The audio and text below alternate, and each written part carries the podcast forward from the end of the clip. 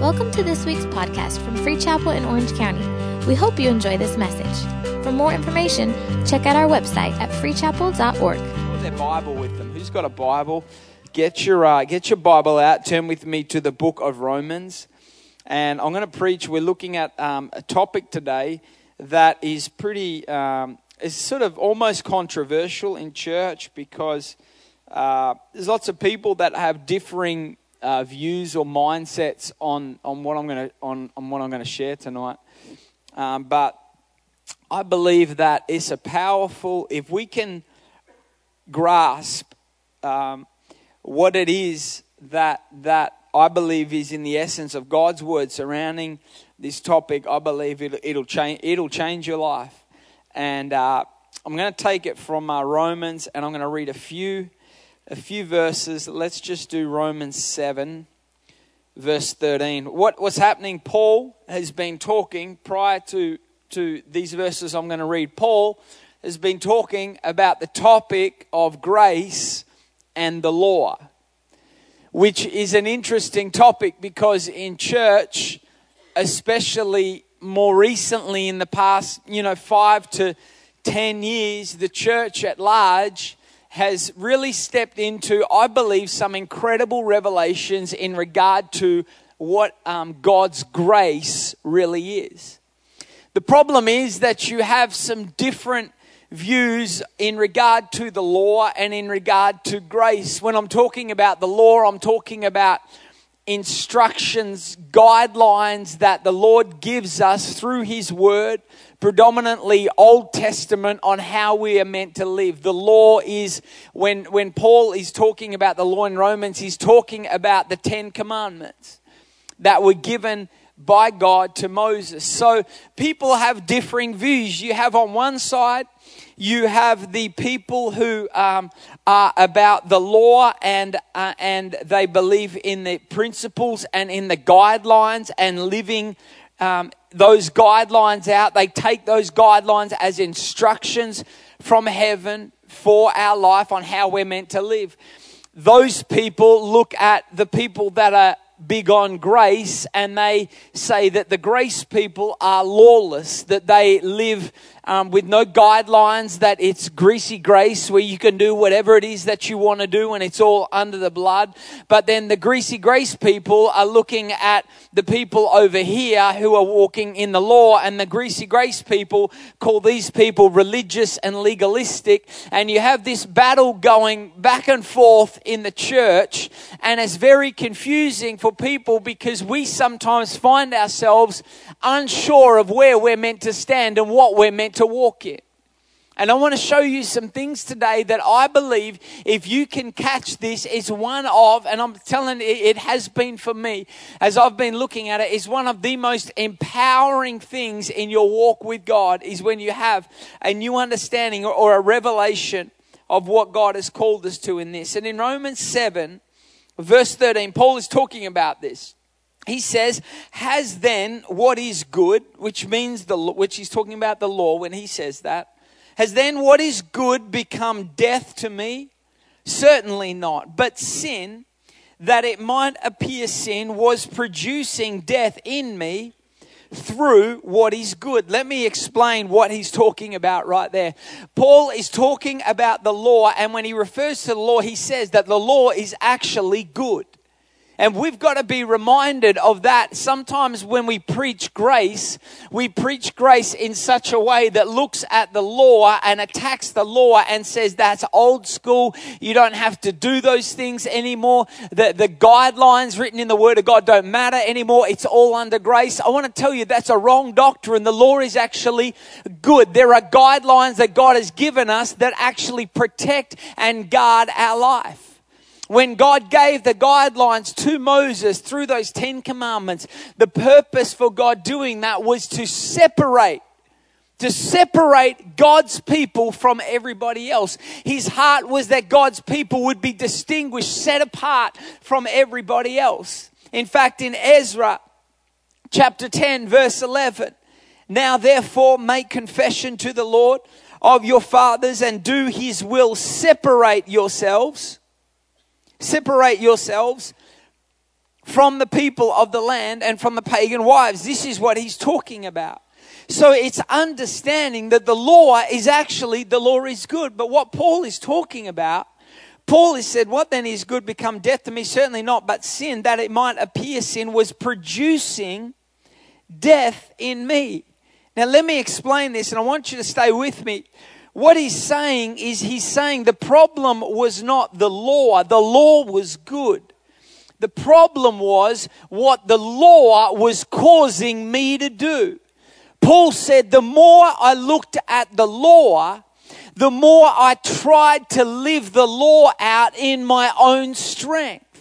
Paul says the law wasn't sin, but it became sin when I took the law on myself and tried to do it in my own strength.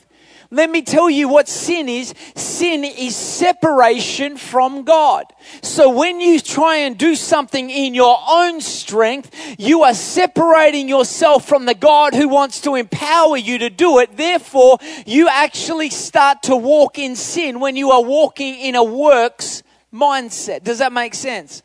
This is what Paul is saying. He's saying the law is not the problem. It's not that the law was bad. It's what the law was producing in me.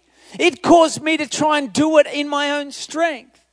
He says and goes on through what is good, so that sin, through the commandment, might become exceedingly sinful. In other words, he's saying sin was using the commandment, was using the law to work through the law and cause me to sin as well. Then in verse 14, for we know that the law is spiritual, but I am carnal, sold under the law. That means that's Paul saying it's not the law's fault. It's my fault. I'm doing it wrong. I've got it mixed up. Verse 15, this is one of the most uh, well known verses in Scripture. He, Paul says, For what I am doing, I do not understand. For what I will to do, that I do not practice. But what I hate, that I do. I love this verse. This is Paul, who's one of the most well known authors in the New Testament. And he's saying, the problem that I have is the things that I know are right and the things that I want to do, I'm not doing. And the things that I know are wrong and the things that I don't want to do, they're the things that I keep doing. If there's ever a verse that makes you feel like you're doing okay, that's a verse right there. That's, that's something, if we're going to be honest, we're like, that makes us all, that causes us all to take a big sigh of relief and say, well, maybe I'm not screwing up that bad. If Paul's saying, you know what, I'm finding it hard to do the right thing sometimes. I want to talk to you about this topic and I want to tell you, and I want to title it just real simply this thought I've got a grace for that. I've got a grace for that because you have to understand what God's grace is. That God's grace does not work. It's not counter. It doesn't work against the law. It actually works with the law.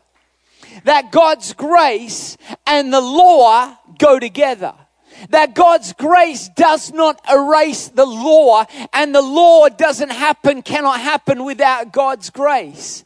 It's not one or the other, it's both altogether. That's why Jesus said, I do not come to condemn, to forget, to, to nullify the law. I came to fulfill the law.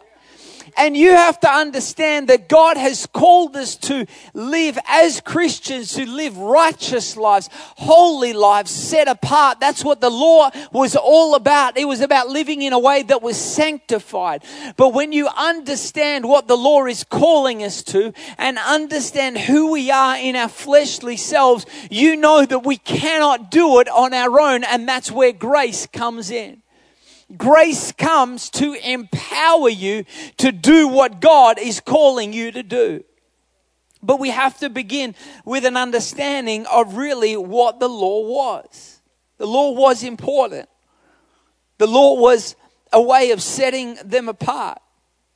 The law was a, was a way of distinguishing his people. In 2 Corinthians 3, verse 6, it says, Who also made us sufficient as ministers of the new covenant, not of the letter or of the law, but of the Spirit. When it says Spirit, it's talking of Christ's Spirit. For the letter or the law kills, but the Spirit gives life. The law was the standard of holiness, and grace is the empowerment to live it. The thing about the law, what happened with the law, or what happened with, with the Old Testament law, was it became the Pharisees took it, they, they, they hijacked, if you like, the law, and they made the law, turned the law into religion, turned the law into works, turned the law into legalism. The thing about the law, one of the things that I wrote down about the law is the law is about what you do in action but grace is about who you are in Jesus. Now, understand when I say that, what the problem when we make a statement like that, we say the law is all about what you do, but Jesus is all about who you are. Don't throw out what you do. It's not that we erase what you do. It's first that you have to have a revelation, firstly, of who you are. And when you get a revelation of who you are, that will affect what you do that it's understanding the law. What the law tries to do is the law will try and work from the outside in, but Jesus works from the inside out. The law is all about behavior modification. But Jesus is all about heart transformation because he knows that if I can transform your heart, the Bible says, out of the overflow of the heart, the mouth will speak, which means out of what's in your heart will come your actions. If I want to transform your actions, all I have to do is touch your heart and your actions will follow. This is a message that we've got to get to people when people get saved. The problem is in church is we have this pretty picture of what we think a Christian needs to look like. So when someone comes into church and they get saved and they're drug addicted and they're a smoker and they're sleeping around and they're living with their girlfriend and they're crazy and they're living wild, they come down, they get saved and our religious mindset wants to grab that person and break them down and say, right, get rid of the cigarettes, move out of with living with your girlfriend, don't do this, don't don't do that. Start dressing like this. Start acting like that. And the problem is we have just bypassed the first step that's actually going to empower them to do all of these things. We want them and we know that they need to be out working. What you need to do is when someone gets saved, yes, they're living in sin. Yes, maybe he's sleeping with his girlfriend. But before I start to preach to him about getting rid of his girlfriend and not sleeping with your girlfriend, I need him to get a revelation of who he is as a son or daughter of God, start walking that out. And then guess what? I guarantee he's going to get a revelation and I won't have to tell him to do that. The Holy Spirit will tell him because he got to deposit it in his heart and in his spirit. It's a revelation. It's a revelation of who you are. And what I have, what happens is I think in church too often we are running around trying to get everything right. We're running around trying not to do this, trying not to say that, trying not to act like that. Let me tell you something. If you are repeatedly doing the same sin over and over again, the problem is not trying to stop sinning. The problem is getting a revelation, a greater revelation of who you are in Jesus Christ. I've had in doing youth ministry for years and years prior to coming here, I would have parents and, and, mothers, especially, would come up to me and say, I need you to pray. Will you pray for my daughter? She keeps bringing home idiots. She said, I can't, I can't work it out. Every dude, she's always getting mixed up with idiot dudes, deadbeat guys, guys that don't look after her. She's always settling. Why is she settling for these idiot dudes? And they would say, All she needs, I'm praying that she would just get a good man of God. And I would say, listen, let me, let me correct you real quickly. She doesn't need a good man of God right now. That's going to come eventually. But there's a deeper issue. If she keeps bringing home deadbeat guys, then there's a problem and she doesn't have a revelation of who she is in Christ Jesus. And the problem is she doesn't see herself as a daughter of God. Therefore, she's not choosing someone who sees himself as a son of God. She sees herself as less than, so she's choosing someone that's on the same level that she sees herself as on. Do you understand what I'm saying? This is what we see when people come out of a lifestyle, people come out of a lifestyle of sin. We all have come out of a lifestyle of sin. People that have gone through craziness, people that have, you know, messed up and, and, and just lived a crazy, addicted, crazy, messed up life, and then they get saved. And they think because of their background that they cannot believe for God's best. They think, you think because of your background that you have to accept a watered down version of God's perfect choice for your life. The moment you start believing that, you nullify what Jesus Christ did on the cross because my Bible tells me he paid it all on the cross. My Bible tells me that he separated you from your past. And when you get a revelation of who you are, it'll transform what you do. When we go, when we, when we fast, we do the fast every January. And uh, you know I, I, do the fast and and every time i start doing the fast in january i drop a lot of weight real quickly. Praise jesus for that. I put it straight back on but that's okay. And every time we go fast so what i will do is um, you know, during the fast, often, you know, like before I fast, I'll be like my my my um, clothing size. I'll be like a, I mean, I don't, know, like in pants, I'll be like a 34 or something before I fast. When I fast, I drop rate real fast, and and so I'll drop down like you know three different pant size, right? But I'll be shopping and, and you know, I'll be, I'll be in the stores shopping, buying clothes and, and, the, the, the salesperson will, will come up and, and, they'll, uh, you know, they'll say, what size do you need? So if I'm buying pants or whatever, I'll say, oh, can you get me a size 34? And they would go and they'll get me a 34 and I'll go in the dressing room and I'll put on a, a 34. The problem is that when I put it on, I realize that a 34 doesn't fit me. It's far too big for me because I've lost all this weight. What I'm doing is I'm choosing something not based on where I'm at right now, but based on what I used to be. And that's the problem when people get saved is they don't get a revelation of now through the blood and grace of Jesus Christ of who you are right now. And you start making decisions, not who you are right now, saved, sanctified by the blood of Jesus Christ, but you're making decisions based on who you used to be. And you're choosing second rate things for your life when you need to get a revelation of who you are in Christ Jesus and start choosing things for your life that are on that level. How do you walk in the holiness and the purity that God has called you to walk in? You first need to have a revelation of who you are in Christ Jesus. It's not just when I'm talking about walking in purity and walking in holiness. Anything when it comes to what I'm talking about is really the fullness of what God has for you. Do you know that God, and we've talked about it a lot in this church, God has called you to be blessed. But how do you walk in blessing? There's a grace for that. God did it on the cross. How do you walk in blessing? You get a revelation of who you are in Jesus Christ. And when you get a revelation of who you are in Jesus Christ as a son or daughter of God, you understand, you know what? I don't have to strive for blessing. It's not bad to accept blessing. It's not bad to receive blessing because I'm a son or daughter of God. So I deserve blessing as an heir to the throne. When you get that revelation, blessing will follow, but you got to realize there's a grace to be blessed. When you understand that God has called you to be healed, it's the same thing. You understand, you know what? God has done it. When you understand that there's a grace for healing, the Word of God says that by His stripes we are healed. You understand who you are as a child of God with access to the throne through Jesus Christ. You have access to the blood of Jesus Christ. You can grab that. You don't have to strive, work, strive and earn it, stir it up to walk in. It's a grace. This is a powerful principle that if you can get in your life and plant it in your heart, it will transform how you operate. Grace is a powerful thing. Grace is how we, it unlocks God's power in your life because we don't earn His power. We don't strive for it.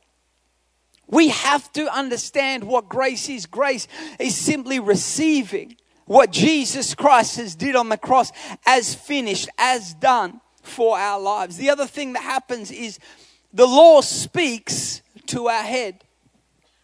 Grace engages your heart. The law is trying to tell you things, speak things to your understanding. Grace wants to deposit something in your heart.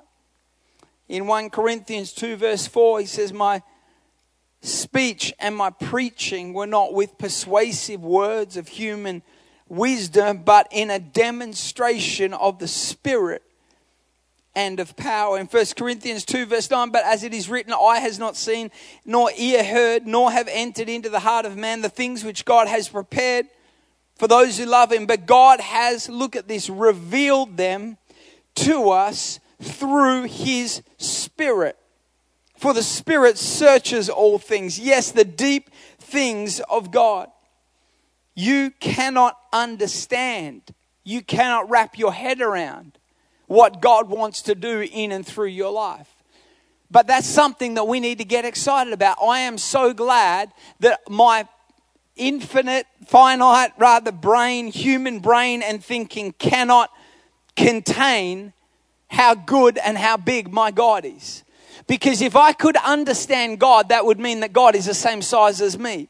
But because God is so much greater, see what happens is so many Christians, I think, get off track because we're so busy trying and we get frustrated trying to take an all powerful, all knowing, supernatural God, the creator of the heavens and the earth, and we are trying to package him in our human thinking and understanding and logic. You cannot do it. That's why he says that it is something that is deposited. It is something that is, the word is revealed to them through the Spirit. That's why we have to. This is speaking of the Spirit of God, the Holy Spirit, bringing that spirit of revelation into our lives. That's why we have, so that's why it's so powerful that we have these encounters with the Holy Spirit? When was the last time you had an encounter with God? When was the last time you sensed the Holy Spirit? When was the last time the Holy Spirit deposited something in your heart that changed your life? Something that spoke to you? See, we miss it so much because we're so busy trying to make sense of everything in our thinking. He wants to deposit something in our heart. In 1 Corinthians 2:13, these things we also speak not in words, which man's wisdom teaches, but which the Holy Spirit teaches, comparing spiritual things with spiritual. But the nat- look at this, verse 14, but the natural man does not receive the things of the Spirit of God, for they are foolishness to him. It's foolishness to our thinking. And could it be that we're throwing off something, thinking and talking about it like it's foolishness just because it doesn't make sense to our human thinking? And God's not trying to speak to our thinking, He's trying to engage our heart. God wants to deposit something of the grace of God, a revelation of God's grace into our hearts. The law weighs heavy on us, but grace says, My yoke is easy and my burden is light. The weight of the law, but understand that there is a weight. When Jesus says, My yoke is easy, my burden is light, there is still a burden. That what happens is sometimes with the grace movement, we talk about grace and we talk about the yoke being easy, the burden being light, and we throw all everything out the window in the sense of say, well, it's always going to be nice and easy, and if it's not easy, then it's not God. No, understand there is a burden. To live in righteousness and to live holy and to live pure, God will empower you to do it, but it's still a burden that you carry. Paul says, I take up my cross daily. In Romans 6:18, he talks about being a slave of righteousness. God, yes, by His grace will empower you, but understand there's still a burden that we carry, but we're equipped and empowered to carry it. This is a message that we need to get to a lot of young people nowadays. With the grace movement that's going out there, there's this mindset that it's all under the blood and I can just do whatever sort of feels good and it's all okay as long as I show up at church on Sunday. You got to understand, no, there's a burden that you carry. It's not always easy living right. I said in the last service, Caressa and I, we got married. Caressa and I made a decision. It was difficult. It, it was hard, but we made a decision that the both of us, we were going to save ourselves for marriage. Well, that was difficult for Caressa. Come on, somebody. That's funny. But let me tell you something. Listen, I'm not trying, but you know, sometimes, guess what? I didn't feel like doing that. Do we want to be honest at church on a Sunday night? Sometimes, you know what? It didn't feel, you know, natural not to do that. And the message we're saying, no, it's fine. It's all under the blood. Yeah, it is under the blood, but understand when you deviate from the word of God, it's under the blood and there is grace, but there are also consequences. You step outside of the word of God and you step outside of the covering of God. What you do is you open up a door to the enemy into your life, into your marriage marriage into your relationships. People sit down and say, Will you talk with us about things? One of the first things if a couple wants to talk is I'll sit down and say, Are you married? No, we're not married. Are you sleeping together?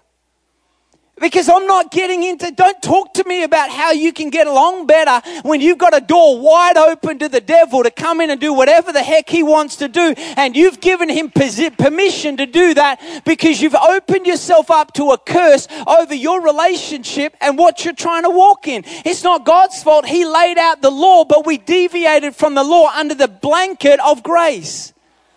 You got to understand, man, these are guidelines and there's protection there. There's covering there. But God, but listen, man, it's a weight. It's a weight. It's a burden that you carry. And each day you say, God, give me a grace for this.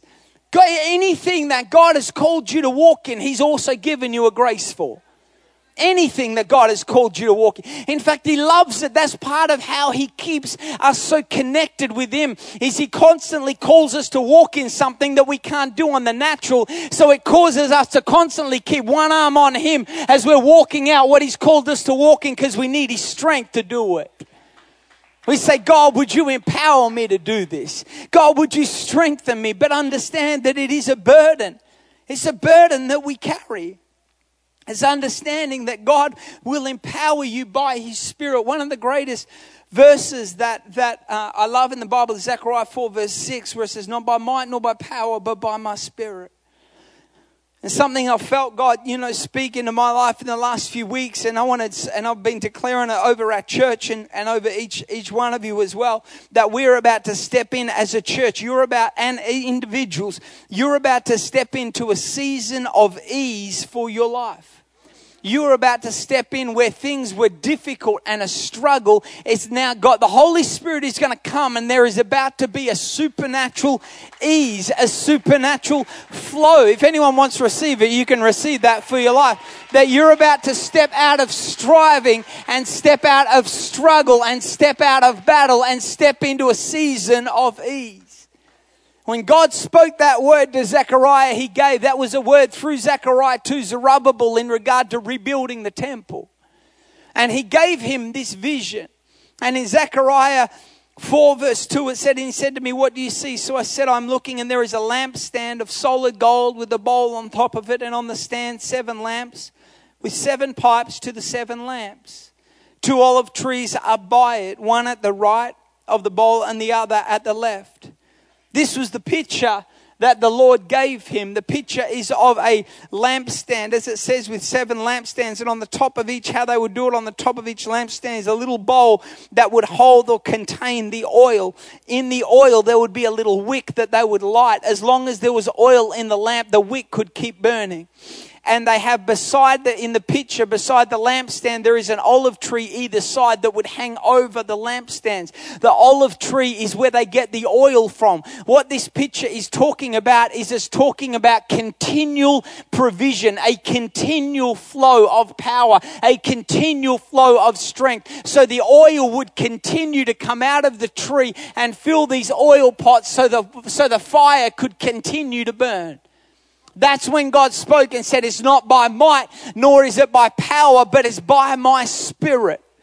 And I believe God, as we step in as a church and we keep walking in this season of breakthrough for our church, that that breakthrough is not just for us as a church corporately, but it's for you as an individual that God is breaking you through into new ground and new territory and it's going to be an ease. What you used to have to fight for, God is about to fight for you and the Holy Spirit is about to anoint you to step into new ground and new territory for your life. Someone thank thank the Lord for his empowering strength in your life. Come on, you're about to step into an ease in the spirit. You're not going to have to fight anymore because the battle's been won for you. You don't have to do it in your strength. You do it in the grace, in the grace of God. Tell someone, I've got a grace for that. You got to remind yourself there is nothing, nothing that is about to come your way that God has not given you a grace for. I don't know, I don't listen, and some of you are facing crazy things. I don't care how big it is, how much hell is in it, how, how far, how, how far, far against it you feel, and how difficult and how much of a struggle. God has given you a grace for it. Otherwise, if there was no grace that would cover it, that would mean that Jesus did not do everything completed on the cross. That's what he's talking about when he says, when we say that everything, he did it all on the cross. That means through the cross of Jesus Christ, you have a grace to walk through any obstacle in your life and God will give you grace. Problem is that we do it in our own strength. We get hit. We get hit out of, out of left field something we didn't expect, something we didn't plan on. The finances getting dried up, and we didn't think it was going to happen like that. The marriage getting hit out of left field, and it gets us, it rattles us, it gets us off track. And when we get off track, we start trying to do it in our own strength. When we get off track, we start trying to fight it in the natural we get frustrated, we get overwhelmed, we get anxious, we get stressed, we get fearful, we get in doubt and unbelief, we whatever it is. What we have to do is we have to be reminded that, that whatever it is, if it's come across your path, there's a grace for it. God's done it on the cross. You've just got to access. You've got to position yourself to a place that you can walk in His strength and not yours. The, the word continued after he says, Not by might nor by power. In verse 7, he says, Who are you, O great mountain? Before Zerubbabel, you shall become a plain, you shall become flat. God is going to empower you. Because how many know we can face a mountain at times? We can face difficult circumstances. But when you when you are walking in the grace that God has provided for you through the cross of Jesus Christ your mountains will become a plain. Your difficulties will not hold you back. When do we all the only time we walk in defeat is when we're trying to do it on our own. Business person. I wrote this down as well. I had it on my heart for students students studying, students trying to work out what they're called to do. You're about to step into a season of ease, a season of walking in God's grace, a season of greater revelation at what God has called you to. The guidelines or the law is about us fighting, fight to win. Grace is about being empowered for the victory that's already won. Matthew 11, verse 12, uh, is a verse where he says, The uh, kingdom of heaven suffers violence, the violent take it by force. See, the victory that's already won does not cancel out the fight that we still have to fight. But uh, the Bible talks about fighting, fight the good fight. There's a fight that we can get caught up in fighting that's a bad fight. It's useless. It's, it's, it's not helpful, it's not beneficial. There's a good fight that you fight. And the good fight is when you fight not in your own strength, but in God's strength. How do you fight the good fight? You fight the good fight through prayer. We got, we got to know what it is. And when you, when you pray, even, even in prayer, prayer can be something that sometimes we can do prayer in our own strength. There's a difference. When you get when when the grace of God, when you position yourself under the grace of God, empowered by the Spirit of God, the Spirit it'll it'll it'll give you a it'll empower you actually even to pray. You'll start getting it. You'll start getting a fight in your spirit.